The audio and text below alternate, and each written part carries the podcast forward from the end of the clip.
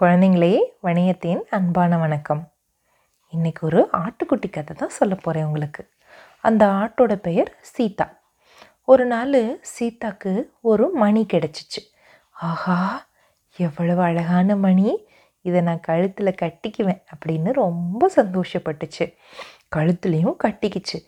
மற்ற ஆடுகளெல்லாம் பார்த்துட்டு ஆஹா சீதா உனக்கு இது ரொம்ப அழகாக இருக்குடி ரொம்ப அழகாக இருக்குன்னு பாராட்டுச்சு. சீதாக்கு ரொம்ப ரொம்ப மகிழ்ச்சி ஆயிடுச்சு கொஞ்ச நாள் போச்சா? ஒரு நாள் புல்வெளியில் மேய்ஞ்சிட்டு இருக்கும்போது மணி காணாமல் போயிடுச்சு இருட்டு வேற ஆயிடுச்சா? எங்கே போச்சுன்னே தெரியல. இதை பார்த்துட்டு தேம்பி தேம்பி அழ ஆரம்பிச்சிருச்சு சீதா. என் மணியை காணோம் அப்படின்னு. மற்ற ஆடுகள்லாம் ஏன் சீதா? எதுக்கு இப்படி அழுகிற? அப்படின்னு வந்து கேட்டாங்க. என்னோடய கழுத்து மணி காணாமல் போயிடுச்சு. அப்படின்னு சீதா சொல்லவும் அடடா அழகாக இருந்துச்சே. ம், சரி என்கிட்ட ஒரு ஐடியா இருக்குது அப்படின்னு ஒரு ஆடு சொல்லுச்சு. என்ன? அப்படின்னு சீதா கேட்டுச்சு.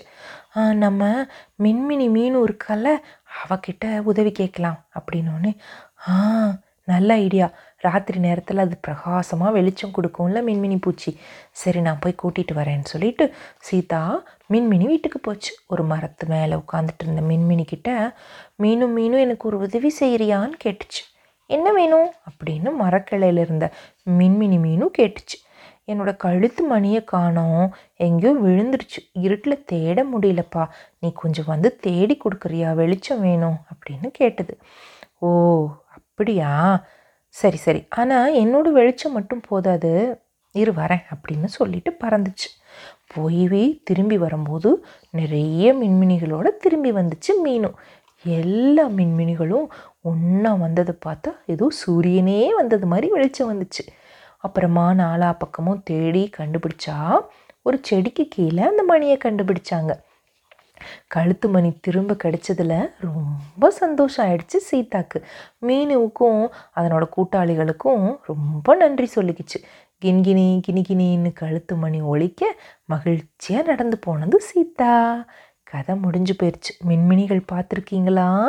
அது ஒரு மின்னல் வண்டு. இது ஒரு வண்டினத்தை சேர்ந்தது. அது அஞ்சுலேருந்து இருபத்தஞ்சி மில்லிமீட்டர் வரைக்கும் ஒரு நீளம் இருக்கும். அதனோட வயிற்றில் அப்படியே ஒரு வலி ஒளி இருக்கும். அதாவது ஒரு லைட் விட்டு விட்டு அது வந்து ஒளியை உமிழும். ரொம்ப அழகாக இருக்கும் பார்க்குறதுக்கே இது வந்து தேன் மகரந்தம் அதெல்லாம் அந்த பூவில் இருக்கிறதெல்லாம் அது வந்து சாப்பிடும். அப்புறமா இந்த மின்மணியோட வால் பகுதியில் விட்டு விட்டு ஒளி இருக்கக்கூடிய ஒரு லைட் இருக்கும் ரொம்ப அழகாக இருக்கும். நிறைய மின்மணி பூச்சிகள் நான் பார்த்துருக்கேன். நீங்களும் பார்த்துருக்கீங்களா? இன்னும் நிறைய கதைகளோட வணியத்தை உங்களை சந்திக்கிறேன். நன்றி வணக்கம்.